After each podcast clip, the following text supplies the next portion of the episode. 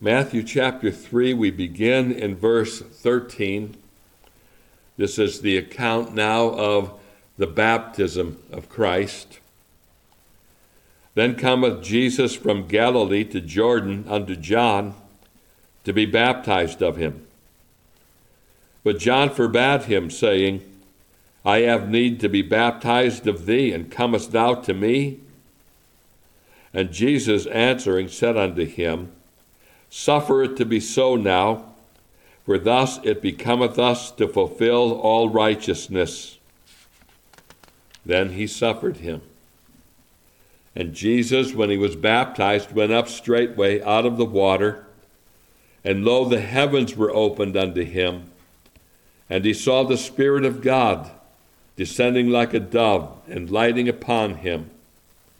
And lo, a voice from heaven saying, this is my beloved Son, in whom I am well pleased.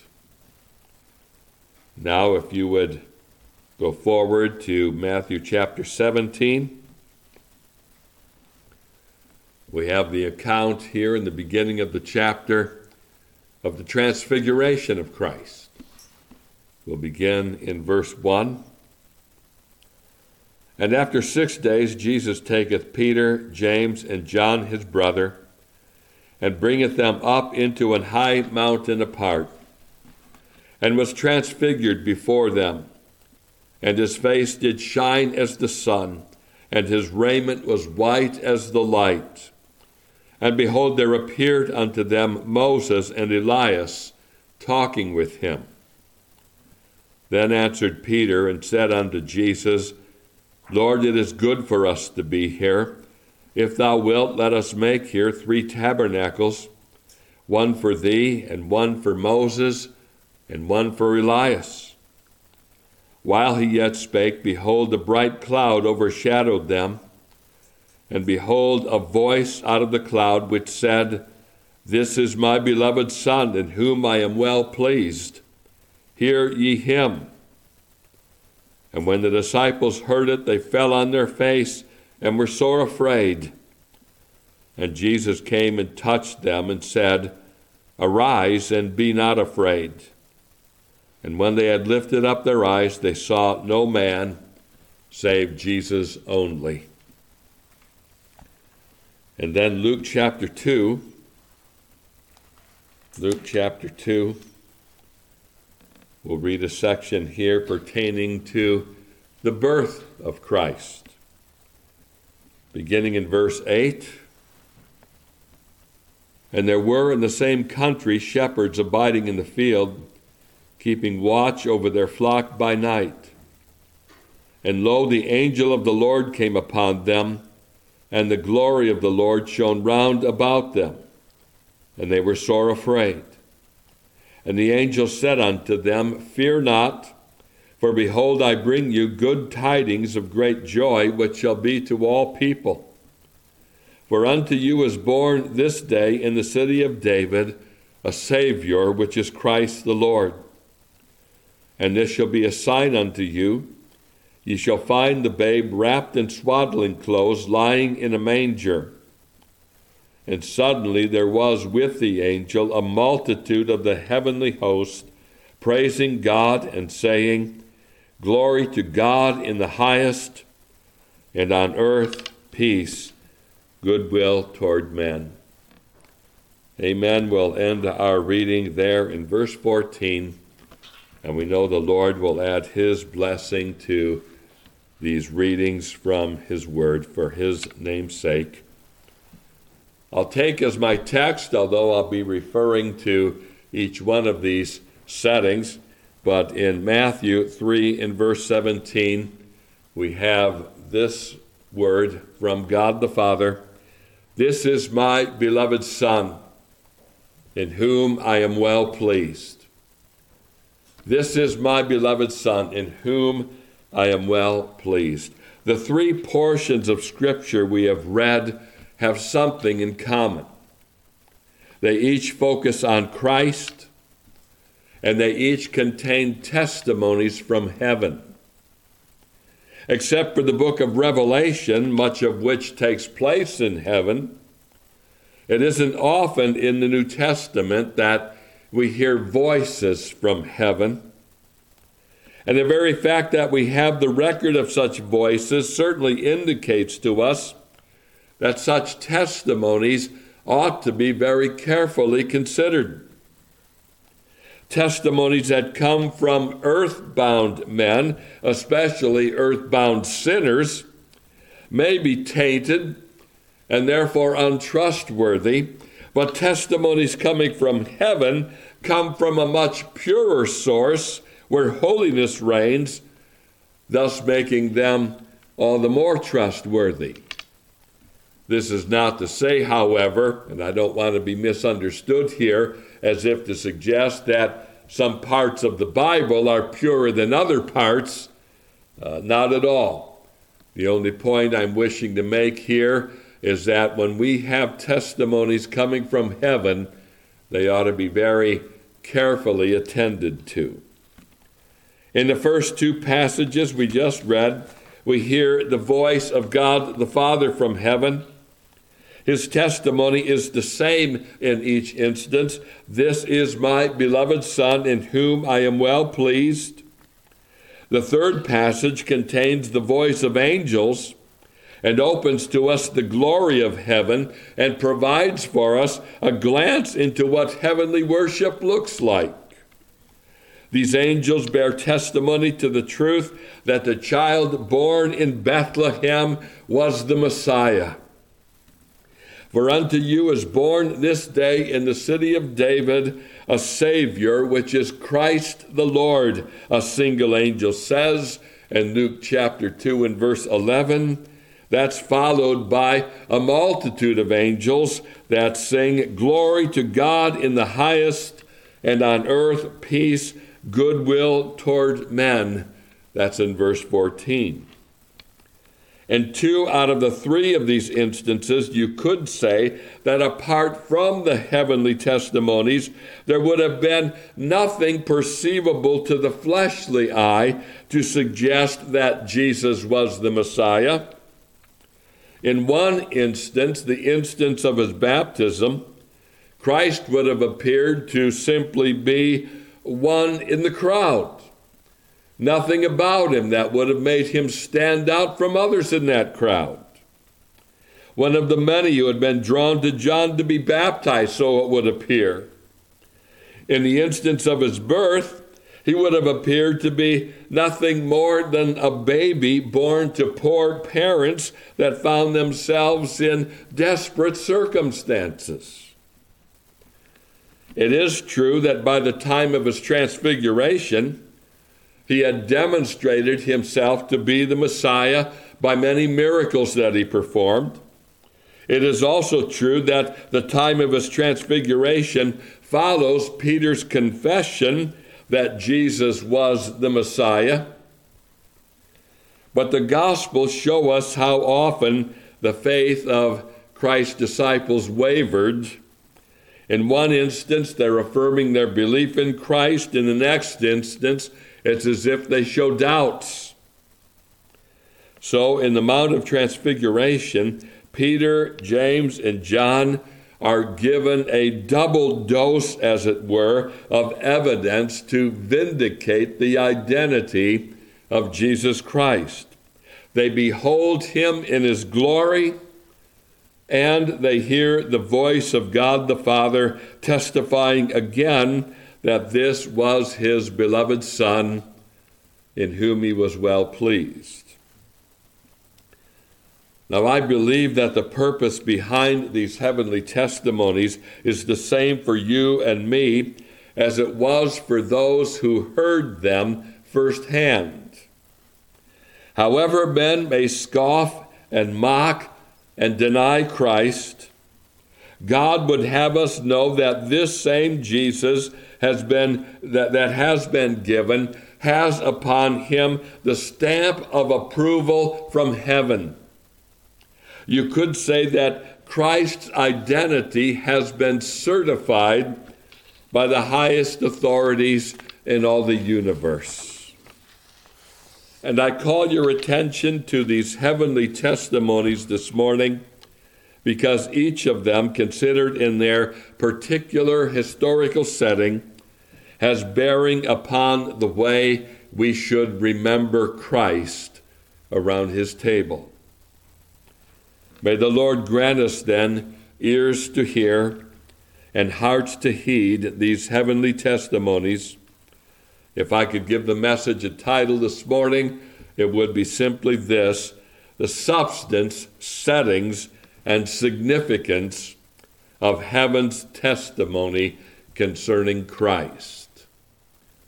Did you get that? The substance, settings, and significance of heaven's testimony concerning Christ. Let's think first of all then on the substance of heaven's testimony. At the baptism of Christ and on the Mount of Transfiguration, we hear the testimony from God Himself that Jesus is His Son. This is my beloved Son, in whom I am well pleased. Such a testimony certifies to us that Jesus of Nazareth is certainly no ordinary person. He was and is a man. Indeed, one of his favorite designations for himself was the Son of Man. And that is a title, I might point out, that not, that not only places emphasis on the humanity of Christ, but it also places emphasis on him being an exalted man. Reference, uh, cross reference you to the book of Daniel to make that point.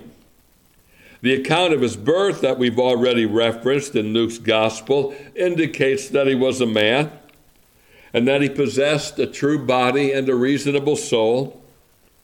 But he was and is also the Son of God. And our salvation depends on both.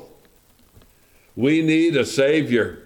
We need a high priest. We need a mediator to be both man and God. We see from the epistle to the Hebrews that it was essential for Christ to be a man. For every high priest taken from among men is ordained for men in things pertaining to God. We read in Hebrews 5 and verse 1. In order to represent men as a priest, he must be a man himself. On the other hand, in order to accomplish the work that was given to him to do, he must be more than just a man. He must be God. And this is especially true with regard to the sacrifice he would make of himself. No mere man, you see, could endure what Christ would endure on Calvary's cross. Heaven's justice and hell's cruelty would combine together to unleash upon him a force that would crush any mere mortal. The imagery of God's wrath unleashed upon him is given to us in the words of, of Zechariah chapter 13 and verse 7, where we read, Awake, O sword, against my shepherd, and against the man that is my fellow, saith the Lord of hosts. Here then is the sword of God's justice being unleashed upon his fellow or his son. This, combined with the forces of hell that become evident by the cruelty of his hell inspired rejectors, are unleashed upon him during the time of his passion. We sometimes refer to this as the passive obedience of Christ. Though I hasten to point out that Christ was not merely passive in enduring these cruel sufferings his ability to outlive and outlast these combined forces until at last he could yield himself to death following his announcement that his work was finished. All of that was necessary in order to accomplish our salvation. So heaven testifies that he is the Son of God. that testimony would be vindicated as well by his resurrection from the dead. Paul writes in Romans 1 and verse 4 that he was declared to be the Son of God with power according to the Spirit of holiness by the resurrection from the dead. The evidence of who he is and what he's accomplished in satisfying God's justice is declared then by his resurrection. But would you notice, would you notice also that these testimonies from heaven say something else about Jesus? Not only that he was God's son, but that he was his beloved son. His beloved son in whom God was well pleased. Such a testimony from heaven certainly magnifies the grace of God in salvation. It reveals us, you see, the satisfaction or the delight that God the Father had always had in His Son. The design behind creation and the design behind salvation was never meant to fill some kind of void in the heart of God. God would be none the poorer without us, especially would he be none the poorer in allowing sinful rebels to receive their just due. Nor would he be any less loving, for he's always had his Son and his Son has always been sufficient as the reciprocal object of his love. The Father has always loved the Son. The Son has always loved the Father. The love between them both has always been a perfectly satisfactory love. The point being then that there was no void in God's heart that made it essential or necessary for him to design and execute a plan of salvation in order to magnify the glory of his grace. That's the design. And you find that emphasized especially in the first epistle, or first, there's only one, in the epistle to the Ephesians. The next time you read through chapter 1 in Ephesians, pay attention to that phrase, to the glory of his grace. Three times you will find that phrase or something very similar to it, indicating that the purpose behind salvation was for God to glorify his grace in sending his son to die for our sins. So heaven testifies that he's the Son of God. Heaven testifies that he's God's beloved Son. We may note as well that heaven testified to the truth of his perfect obedience. From the day of his birth to the day of his baptism, he rendered perfect obedience to the law of his Father, so much so that the voice from heaven could say, This is my beloved Son, in whom I am well pleased. Had there been any taint of sin in him at all, in anything he did, in any word he spoke, had there been the least stain of sin, that testimony could not have been given by his Father. And from the time of his baptism to the time of his transfiguration, nearly three years later, he continued to render perfect obedience to his Father. Only now his obedience is even more impressive, for it's rendered in the midst of many trials and temptations and provocations. And in the midst of the many attempts to trip him up in his words, he continued to render perfect obedience. When his work was attributed to the devil, he continued to obey his Father.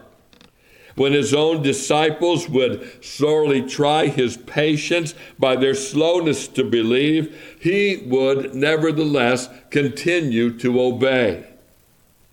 And so his father would say again in the Mount of Transfiguration, This is my beloved Son, in whom I am well pleased. The time that he spent walking this world, he never sinned in word, thought, or deed, or in motive. Had he sinned, had he been tripped up, that testimony could not have been given by his Father. And from the time of the transfiguration to the time of his death, up to and including his death, he would continue to render that perfect obedience, so much so that the grave would not be able to keep him, but he would rise from the dead, and thus declare by his resurrection that his life had been sinless and that he himself was the Son of God. Had he sinned, death would have had a just claim over him, and he would not have risen from the dead. So we have the testimony of his Father in heaven that he is the Son of God in whom God is well pleased. What a blessed thing to remember around the Lord's table and what a glorious truth to think upon that God is still pleased with his Son and thus pleased with you and with me as he sees us as joined to his Son. He can be pleased with us because we're joined to his Son.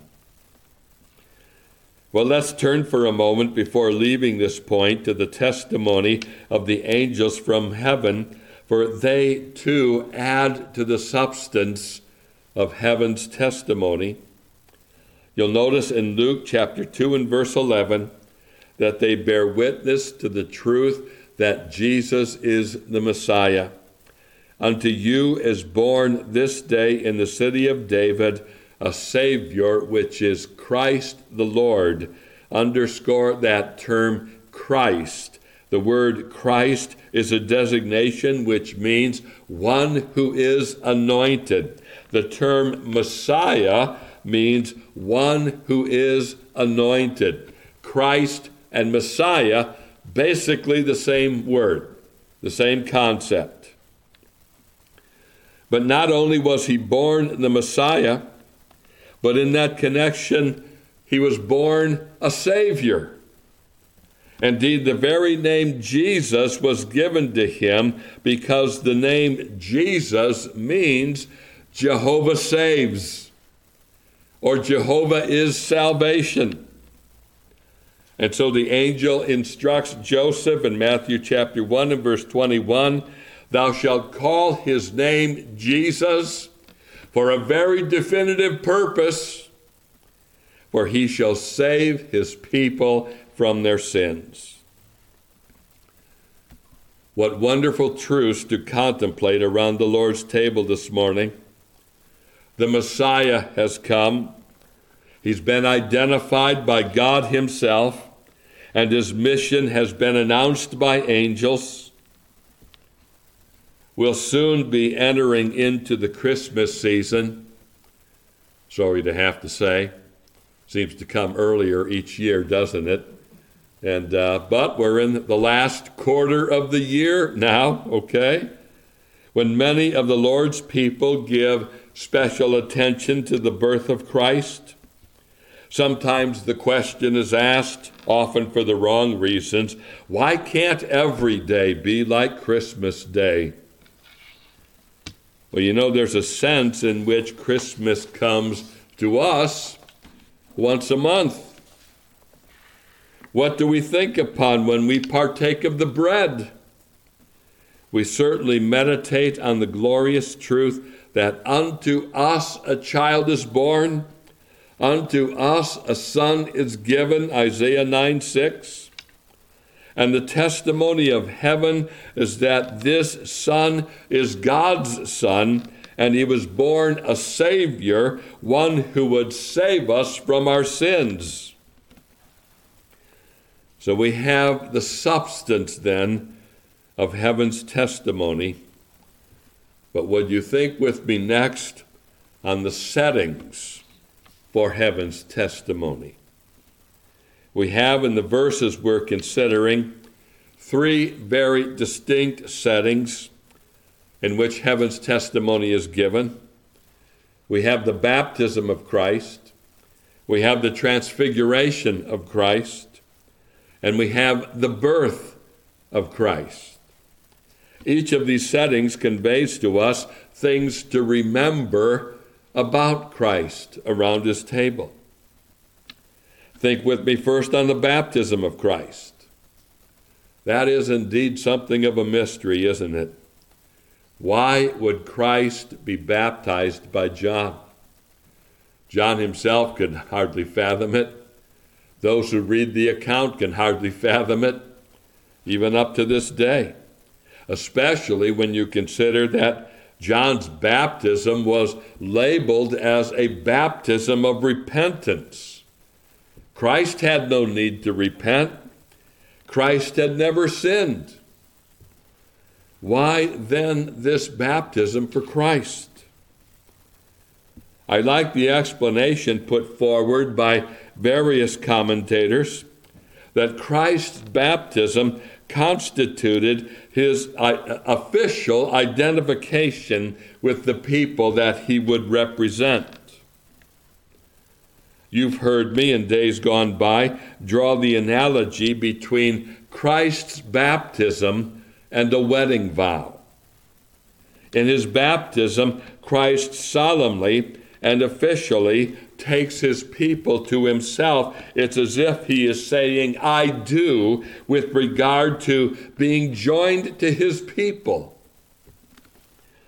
In this respect, one could argue that our baptism answers to Christ's baptism, just as he has said, I do with respect to taking his people, so his people in their baptism say, I do with regard to taking Christ. The thing to note in this setting of Christ's baptism is that it represents condescending grace and it represents a phase, if you will, of Christ's humiliation. He condescends so low as to identify and become one with those who had rebelled against him.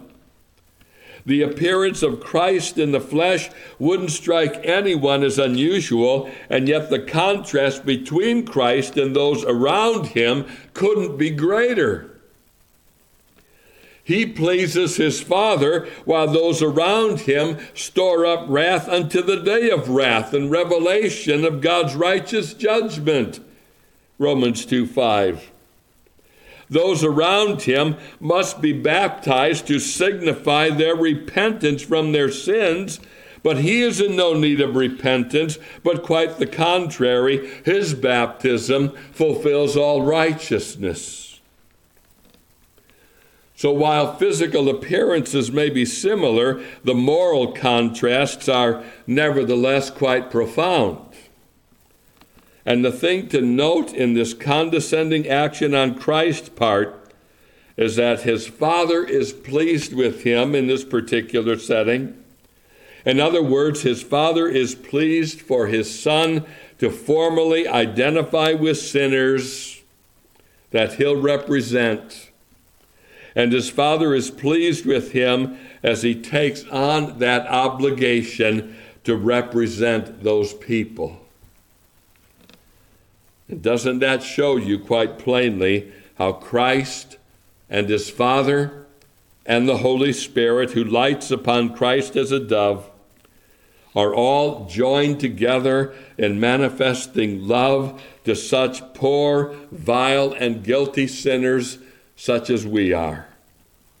God the Father is pleased with his Son undertaking such a mission, and God the Spirit is pleased to anoint the Son with enabling power to live and die for sinners.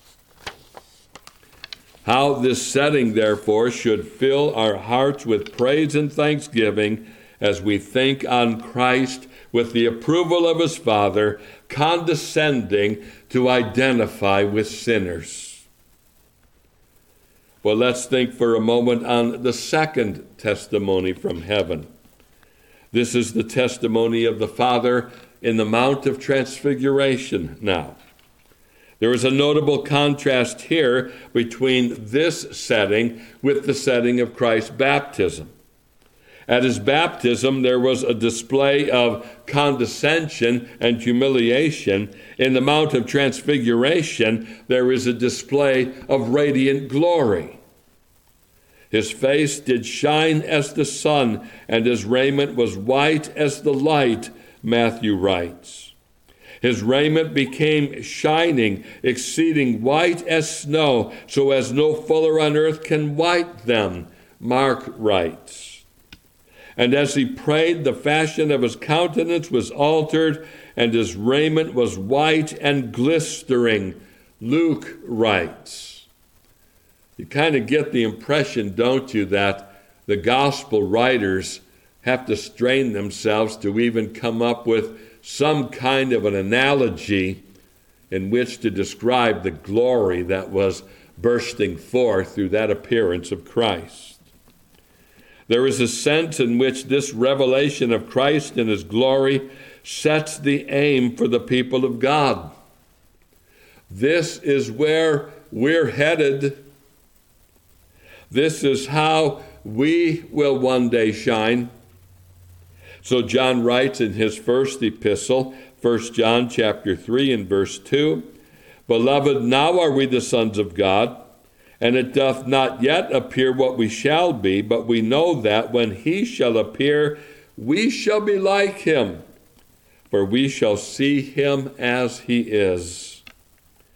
Certainly in Christ's transfiguration, we gain a glimpse of what the glory of heaven will be like. So these testimonies from heaven are found in the setting of humiliation and in a setting of exaltation and glorification. In both instances, God is pleased with his Son. The final setting in which we hear the testimony of angels shows us what bridges the gap between humiliation and glory, and that's the setting of Christ's birth. Fear not, the angel says to the frightened shepherds. For behold, I bring you good tidings of great joy, which shall be to all people. For unto you is born this day in the city of David a Savior, which is Christ the Lord. Here is what takes lost and undone sinners from humiliation to glory a Savior who has been born and I love the one instance in the Gospel of John where we find Christ making reference, and as far as I know, this is the only place in all the Gospels where you find Jesus actually making reference to his own birth. This is in John chapter 18 and verse 37. He says to Pontius Pilate, Thou sayest that I am a king.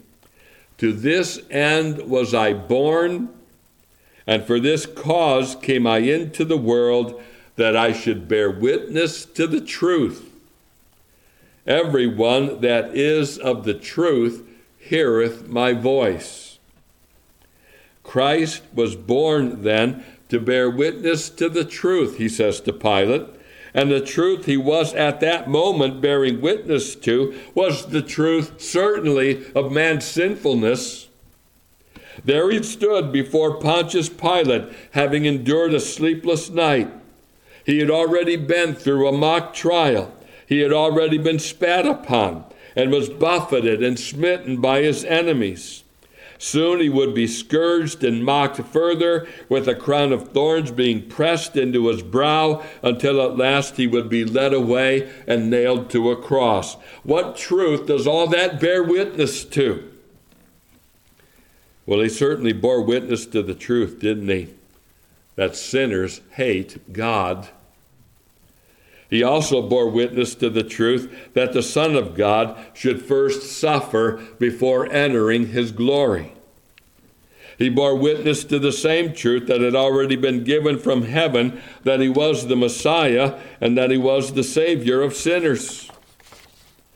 Here is the setting then that bridges the gap for you and me between humiliation and exaltation Christ was born. Christ was born to bring glory to God and the salvation of those that would put their trust in Him. What a wonderful truth to affirm this morning as we partake of the bread and the cup.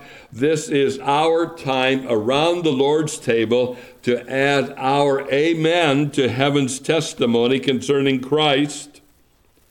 Just as God the Father affirms that He is the Son of God, so do we make such an affirmation by partaking of these communion elements. And if you can't make that uh, affirmation, then the last thing you would want to do is partake of these elements. Just as God the Father testifies that He's pleased with Christ, indicating that He's satisfied with Christ, so are we given the opportunity to pledge before God that we're satisfied with Christ and grateful that a Savior was born in the city of David that would bear testimony by his life and by his death to the truth that God so loved the world that he gave his only begotten Son, that whosoever believeth in him should not perish but have everlasting life. So we've seen something of the substance of heaven's testimony. We've considered the settings in which heaven's testimony has been given. It remains for us to consider briefly the significance of heaven's testimony. And by significance, I'm referring in particular to the applications we can draw from heaven's testimony concerning Christ. In the case then of Christ's baptism, we can draw this application. We should identify with the one who has identified with us. We should identify with the one whose identity has been certified by God. I said earlier that there's a sense in which our baptism answers to Christ's baptism after the analogy of a wedding vow. There's a sense in which we renew those vows each time we gather around the Lord's table. From the larger catechism question, we learn that among the things that are required of the Lord's people in the time of the administration of the Lord's Supper are these we receive of His fullness we trust in his merits. We rejoice in his love. We give thanks for his grace and that we renew our covenant with God and love to all the saints. Here then is our duty and our privilege to say to Christ, Lord, we thank thee for thy love. We thank thee for taking us to thyself and representing us by thy love and thy death. We pledge ourselves to thee. We pledge that we believe the testimony that heaven has given concerning thee, that thou art the Son of God and the Savior of sinners. We proclaim to thee and among ourselves that thou art our hope and peace Thou art all our righteousness, and most willingly do we confess that we belong to Thee, that we are Thy purchased possession, and we are Thy bride. What a glorious privilege then the Lord gives us in giving us this opportunity to renew our covenant with Christ. That's the significance then, or the application of heaven's testimony concerning his baptism. The significance of heaven's testimony at Christ's transfiguration comes directly to us from God Himself. Note again the words of Matthew chapter 17, verse 5 This is my beloved Son, in whom I am well pleased. And then underscore these last words Hear ye him. Hear ye him. If God is pleased with Christ, then we should hear Christ. If Christ is the Son of God and God's beloved Son, then we should listen to him. We should go to his word with minds and hearts that are ready and willing to hear and heed what he will say to us. And we should affirm that there is no higher authority than Christ. Oh, that his words would so reach our souls that we would find ourselves compelled to make the same confession that even his enemies were compelled to make when they said, Never man spake like this man. This was the confession of those that were sent to arrest him, who instead found themselves arrested by his words. May this be our experience of him then, when we turn to his word. May we find ourselves captivated with wonder and awe when we hear him preach on things pertaining to the kingdom of heaven and when we hear him teach us of himself that he is the light of the world, that he is the bread of life, that he is the door through which we must enter into heaven, and that he is the way and the truth and the life, oh, may we hear him. I said a moment ago, we're in the last quarter of the year, 2023. We'll soon be coming to the end of the year, and soon we'll enter into a new year. I hope that if you haven't been following a Bible reading schedule, now's the time to look ahead, all right? Find one before the year ends that you'll begin the new year with renewed determination to hear God's direct or to heed God's direct charge to you that you should hear his son. If you need help finding one, let me know. Although it really is pretty simple these days. Just do a, a Google search on Bible reading schedules, and you'll find some that are uh, fairly easy. You'll find some that are very demanding. And whatever you think you can do, um, it's there. Find it and follow it and determine that you will hear his son. And then there's the significance of the testimony of the angels and how such a word from heaven ties directly into our time around the Lord's table. The angel says to the shepherds that unto you is born this day in the city of David a Savior, which is Christ the Lord. Doesn't that correspond to Christ's own word that pertains to the communion table? This is my body broken for you. This is my blood shed for you. Unto you a Savior is born, or as Isaiah puts it, unto us a child is born, unto us a son is given. And in the coming of Christ to earth, the way has been made for peace and goodwill toward men. He is our peace. Being justified by faith, we have peace with God, Romans 5 1. He is our peace, and the good tidings of the gospel of Christ we have found to be the cause of great joy. Indeed, we have found the joy of salvation. I hope this is the case with you, that you have found it to be the source of your strength. As we meet around this table, therefore, this morning to remember Christ, his broken body, and his shed blood, let's keep in mind heaven's testimony concerning him. This one that we worship is God come in the flesh. He is the beloved Son of his Father, and his Father is well pleased with him. And he is our Savior who has come to bear witness to the truth the truth that we need him, the truth that he's willing to receive us, the truth that there is none other name under heaven given among men whereby we must be saved. Oh, may God bless us then this morning in our remembrance of the one who bears such compelling testimonies from heaven. Let's close then in prayer before we partake of the elements. And let's all pray.